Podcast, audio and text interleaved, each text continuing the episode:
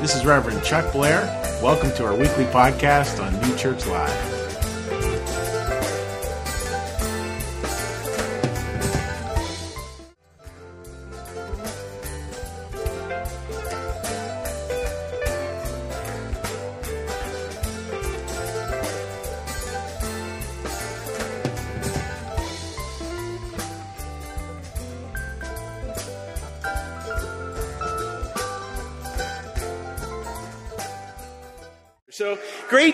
To be here with you today. And it's, it's an interesting topic, you know, this idea of uncertainty. It's interesting talking to people about it. The General Church, which is our, our parent body, they put together a wonderful program called Living Gratefully. And this is the series we're all trying to preach in series. Boy, great material. And, and, and, you know, how many of us have at least one place in our life where we're living with uncertainty? Everyone please raise their hand. You know, we all do. We all have certain uncertainty in our life. And what we're going to talk about today is I'm going to try to put it together. Now, I want to say this a little bit, like I'm going over it this morning. And today's service has a number of puzzle pieces. And I imagine you're probably going to get about two thirds of the way through the sermon and go, I don't get it. And then hopefully we pull the last few pieces together to be like, oh, that's it. And we're going to talk about chocolate. Chocolate's going to pull it all together. So what I want to do is I want to, I want to start out with this picture here, the gift of uncertainty. And, and I want to talk about what two views of uncertainty are. Like you look at that picture, right? And look at that picture, sort of cloudy. Is it winter's day? What are different views of uncertainty you can have? Now, today, actually, I want to be out there in the audience a lot today. So, our online audience is just going to see this. What I'd love to do is, I'd love to just have a few volunteers. I'm going to be out there with the microphone. I want you just to shout out into the microphone, what are the two views of certainty, excuse me, uncertainty there? Like, when you look at that picture, if you're really like uncertain, what do you see? And if you're really like curious, you know, what do you see in that picture? All right? So, I'm going to be out in the audience here.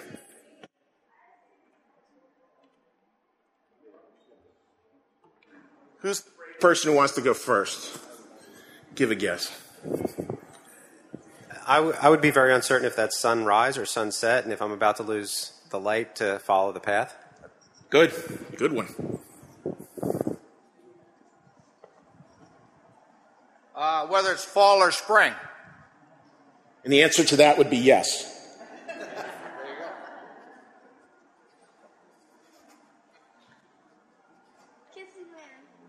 Know what type of trees they were.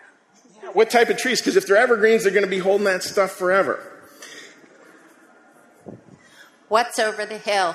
What is over the hill? Doesn't this look a little, you know, as you said that, I was thinking like, uh, you know, Robert Frost, Two Roads Diverged in a Wood? I see fear on the left and hope on the right. Oh, that's good. Fear and hope both at the same time. That's a good one. Oh, one more. What's in the woods? What's in the woods? So if we could have the next slide, please. What I want you to talk about now is what is the actual gift of uncertainty? Like, we understand that, that, uncertainty can be a number of different things. It can be fear, it can be hope, it can be, be a number of different things. And I think we all struggle with, we all have it. What I'd love to hear from you now is to take 60 seconds and answer the question what is the gift of uncertainty? You can share that with the neighbor or you can text it into me. All right? So please answer. What do you see as the gift of uncertainty? You did, you did very well on that. Well, there's a group over here. I don't like to point people out, but it's this group over here.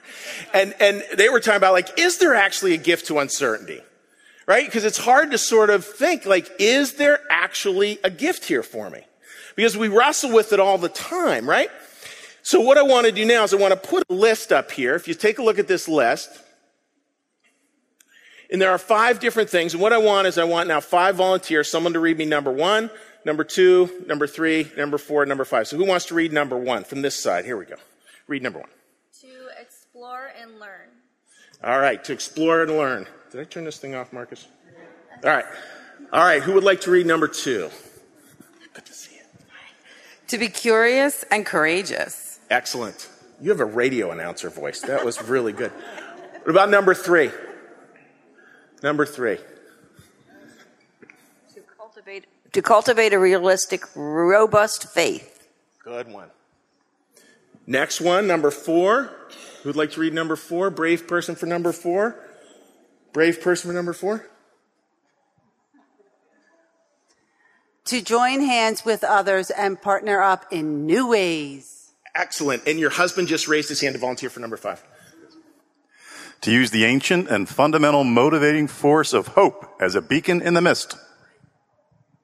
Isn't that good?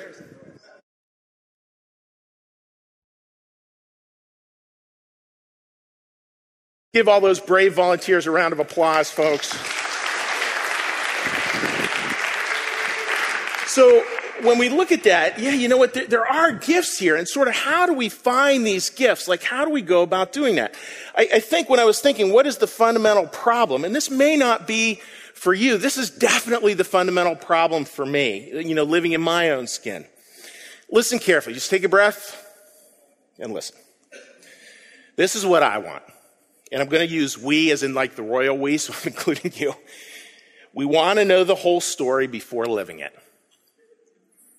Does that ring true with anybody out there? We want to know the whole story before living it. And that's, I think, what gets in the way. I think that's where we get this unhealthy view of uncertainty.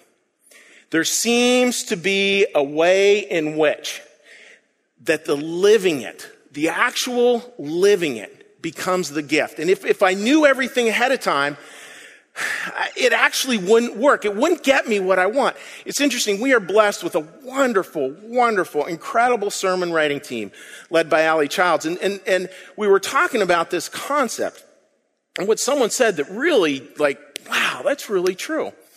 They said if we knew the future, we wouldn't even be able to have joy. Think about that. Think of how much time, how many times your life has been wonderfully interrupted by joy.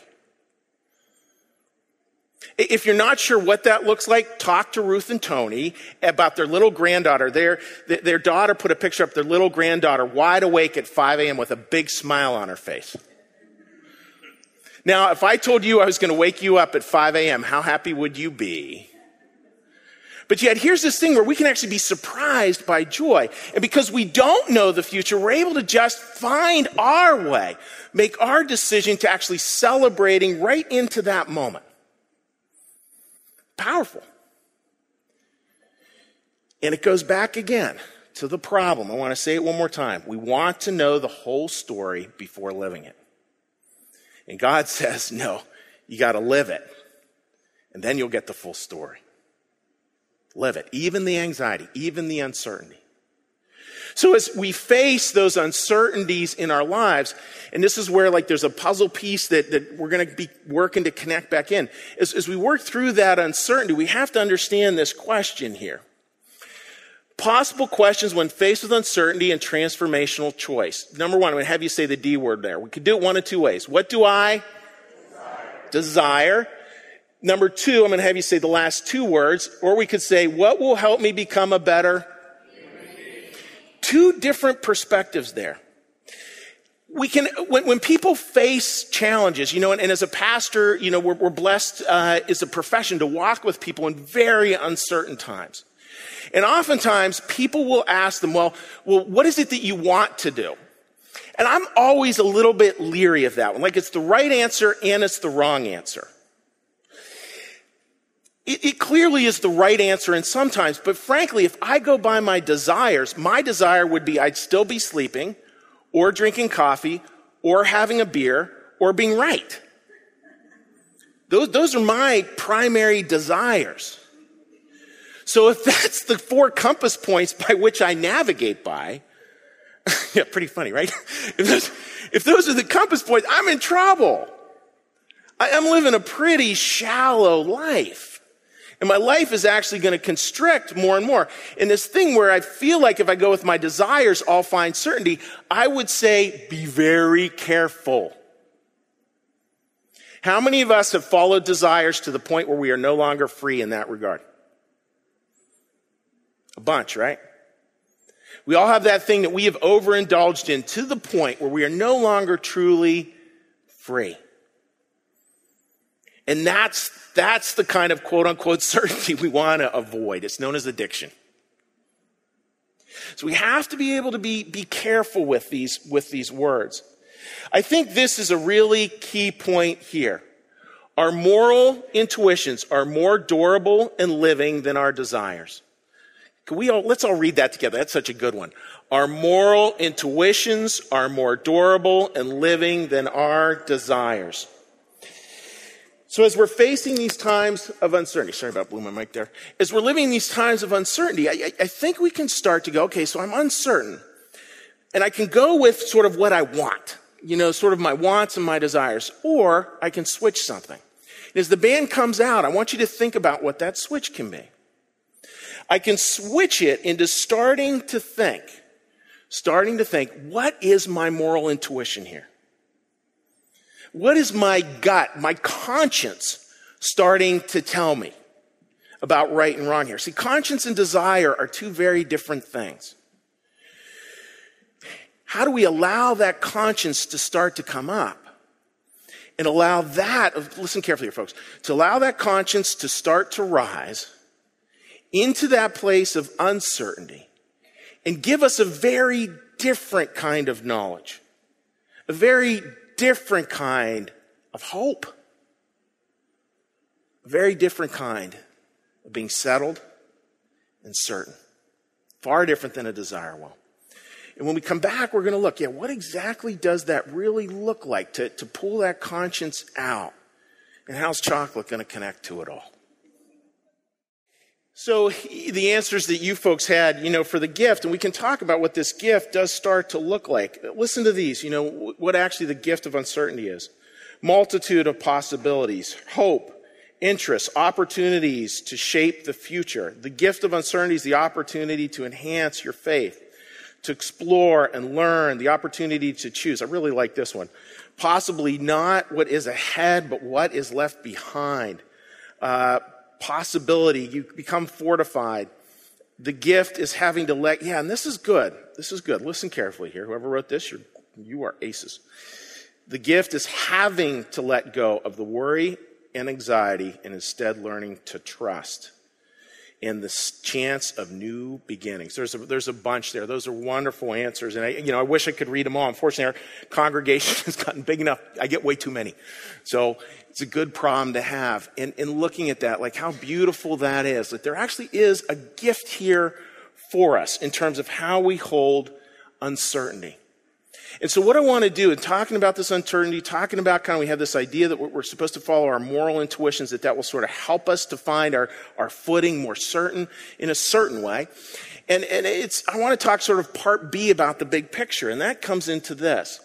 I'm going to have you say the A word, the fifth word in there. God is leading us away, away from our, our obsessions, and instead is bringing us into a love of service.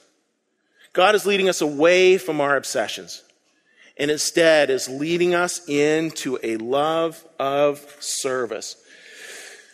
Beautiful concept there. And I want to talk specifically about what that means. And then we're going to look at an exact example of it.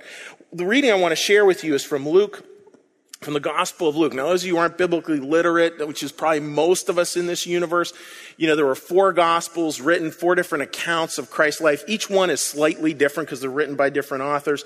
This is by Luke. Luke was a doctor, and this is, this is him reporting on what he heard Christ saying, what, what was passed on to him. Do not be afraid, little flock, for your Father has been pleased to give you the kingdom. Now, just a number of lines there. First off, do not be afraid. For those of you here for the first time, number one commandment in all of the New Testament is don't be afraid. And little flock, I was just, I was smiling reading that because I was listening to NPR and they were talking about the difference between a herd and a pack. And a pack is a bunch of predators.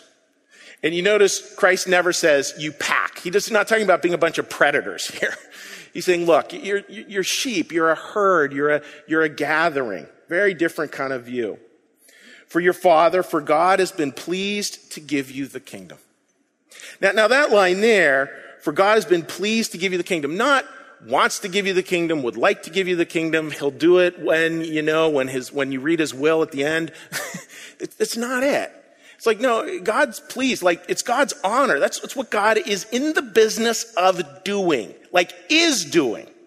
Not wants to do, not kind of does, but is doing. He is giving you the kingdom. He is giving you the kingdom. And, and don't, please, like, don't hold that just as one straight belief structure. It's not necessarily. I think he's doing this for people who are Jewish, who are Islamic, who, who are wonderful humanitarians. That's where we see the kingdom coming alive. Sell your possessions, give to the poor. Provide purses for yourselves that will not wear out. In other words, provide something that's going to hold what's important to you, that's not going to become tattered and torn. A treasure in heaven that will not be exhausted, where no thief comes near and no moth destroys. For where your treasure is, there your heart will be also a beautiful line, like bringing that conscience up, that idea of, of, of treasure and what are we going to treasure that's going to give us a sense of certainty, a sense that we're grounded. And the most grounded people, this is a little bit of an aside. I was looking at, at a couple of ministers argue, and it's sort of like, are we supposed to be really in the world? Or are we supposed to really be in heaven? I love Dietrich Bonhoeffer's world, words, which is that we're supposed to have both feet in heaven and both feet on the earth at the same time you know, living fully there. Now, as, as we start to hold that, like here's God trying to give us this love of service. Here's Christ saying, like, where your treasure is, there is your heart. And, and that's really what's going to come alive. And, and God is, God is allowing that to come alive in your life now, today. It is happening. You may not be able to see it, but just because we does, don't see it doesn't mean it isn't happening. Folks, the world right now, how fast is this planet spinning through the universe? It's over, somebody probably knows, it's like 1500 miles per hour, something crazy like that. Do you feel like you're going 1500 miles per hour right now? Do you? Yes or no? No, you don't. I think that's sort of God's leading. Like, we, we don't sense it, but it's there. But it's there. So, how exactly does this work? I want to show you a, divine providence primer here.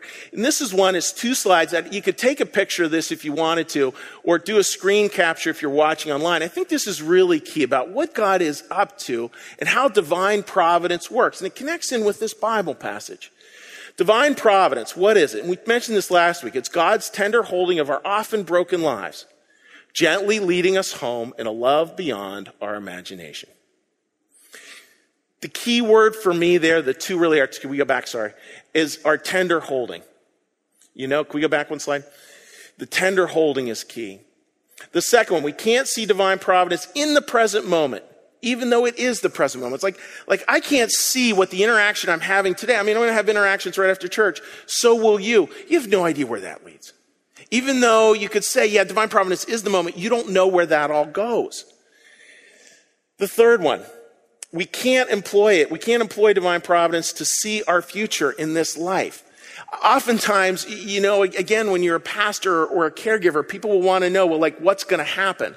And I think many times, most of the times, the best thing we can say, I'm going to have you complete the sentence is this. I don't, I don't know. I don't know. Fight the pessimist in you that says, you know, you're going to die. Fight the optimist in you who's, who's always, always say, it'll all be okay.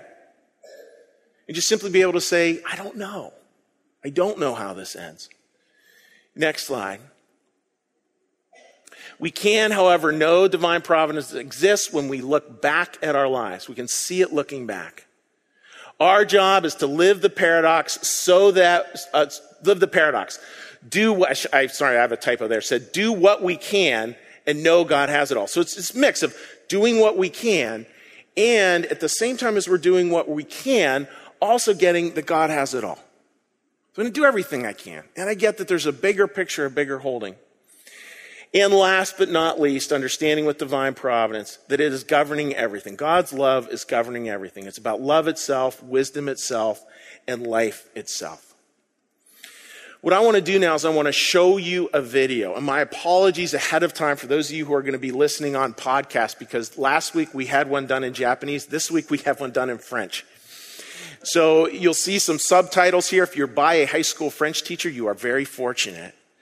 Uh, they actually have some beautiful subtitles here. And, and I want you to see some of these things we've just talked about, like this list and this divine providence and the idea of going to your moral intuition versus your desire. That idea of God is moving us away from obsessions into a love of serving other people. I want you to listen to this video with those ears on. It's a video about a woman explaining a very poignant experience she had with chocolate during the Holocaust. Please take a look. Pretty powerful. I want to step over here, and I'm going to step over here and cho- talk about chocolate. Then we're actually going to pass chocolate out to everybody.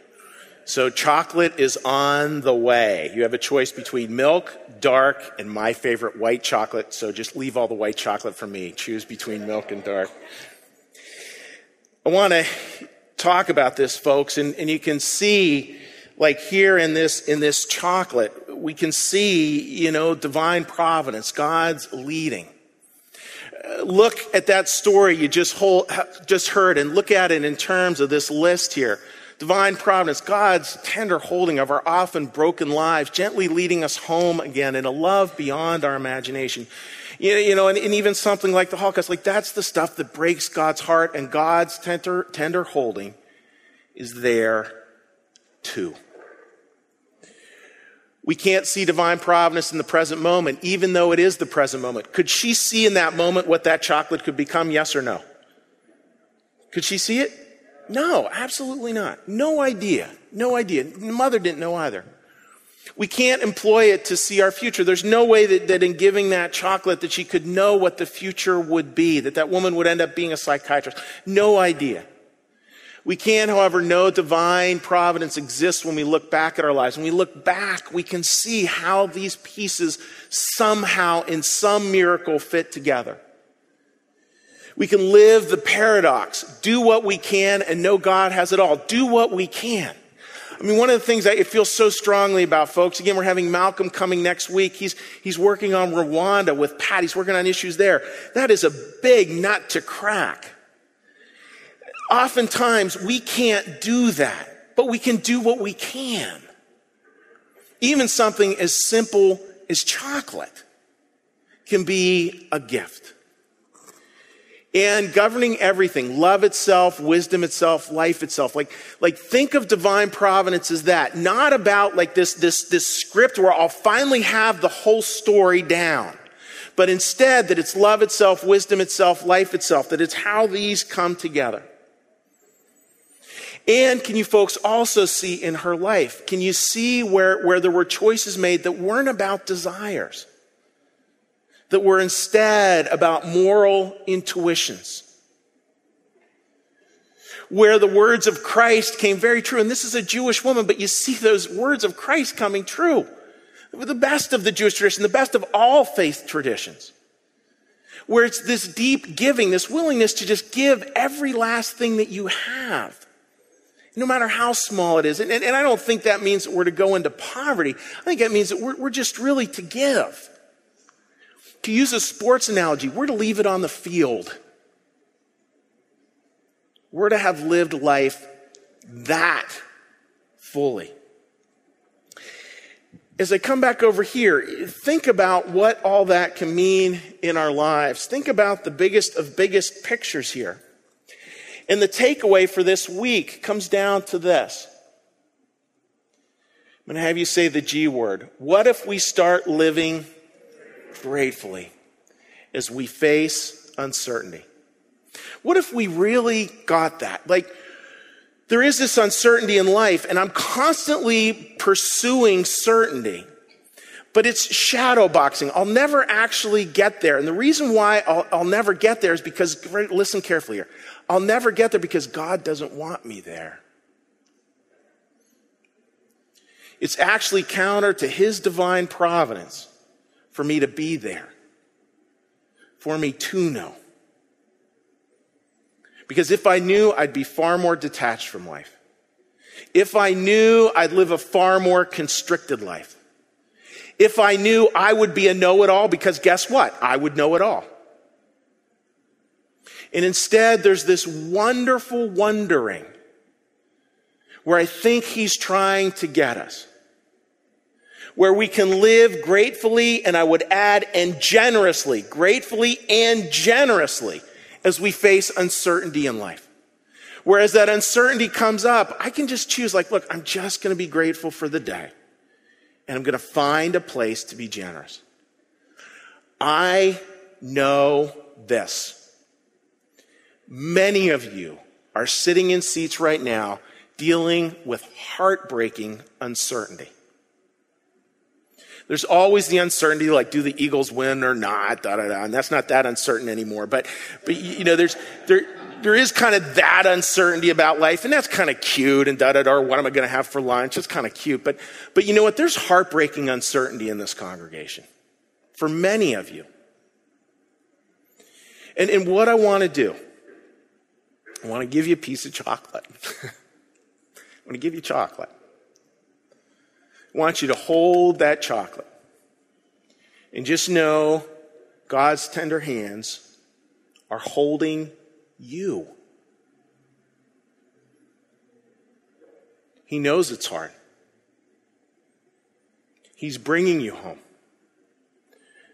Do I know how he's going to do that? I have no clue. But I do have faith that that is what's happening. And if we live into a world where we can bring that, that, that gratitude and that generosity, no matter how small, into those incredibly painful, heartbreaking, uncertain moments, life begins to shift and to bloom. And we start seeing that picture. Remember that picture we first saw? We start seeing that picture changing. And as someone said, that dichotomy between fear and hope, we see hope rising as fear slowly subsides. It's law of the farm. It takes a long time to get there. But God's going to get you there. I want to close with the words from another person, a person who did not survive the Holocaust but actually died in Auschwitz, Etty Hillesum. And she offered these words while she was in a Jewish ghetto awaiting deportation. And it's a beautiful diary. If you ever have a chance to read it, wonderful spiritual literature. As she comes to this, like, this wonderful, and this is so strange to say, so strange to say, this, this enriched poverty of her life, where she realized she didn't have all the answers. She didn't know it all. She didn't have all the possessions. She didn't have it all. But she learned this. She learned to breathe through her soul. Take a look at these words from Etty, and I'm going to have you say the last four words there with me really loud. This grasping attitude suddenly fell away from me. A thousand tyrannical chains were broken, and I breathed freely again and felt strong and looked about with shining eyes. And now that I don't want to own anything anymore and am free, now I suddenly own everything. Now my inner life riches are immeasurable. And I'm going to have you say the last four words with me. Now I live and breathe through my soul. What a place that would be to be in our lives. And I feel that's why living gratefully is so much connects with unconditional love, so much gives us a pathway to the future that's beyond just sort of trite forms of religiosity. And those trite forms, I'm going to be frank, oftentimes deal with belief tests. I think there's something much richer for us here than just a, a belief test. I think there's a, a, a, way, a well we can tap into that gives us a whole new, entire perspective on life. A perspective of our place in it. Our perspective of who we can be and what we accomplish and who we can give chocolate to. It's good stuff. Join me next week to hear two pretty amazing people talk about it. I'd ask you now to please join me in a prayer. I'm going to offer a prayer, then you'll have the opportunity to say the Lord's Prayer as you know it, to have a moment of silent meditation, or to simply offer your own words up to God. Please join me. Lord, thank you for your presence here among us today. And Lord, these words gratefully and generously. As we face uncertainty in life, Lord, the inevitable, unavoidable uncertainty of life, oftentimes heartbreaking. Let us pick up those worn tools, Lord. Simple gratitude. simple generosity. Allow us to use those tools, Lord, to serve out there into the world, to make a difference as best we can. And Lord, I ask this on behalf of this congregation. For those sitting here today, Lord, sitting in the uncertainty, the uncertainty, Lord, that creates deep pain and anguish and sorrow. Allow them, Lord, to just feel your gentle hands, your gentle touch, sitting right there beside them, helping them through a time of darkness, moving towards, over time, a time of light and warmth, a time we call home. In your name we pray, Lord. Amen.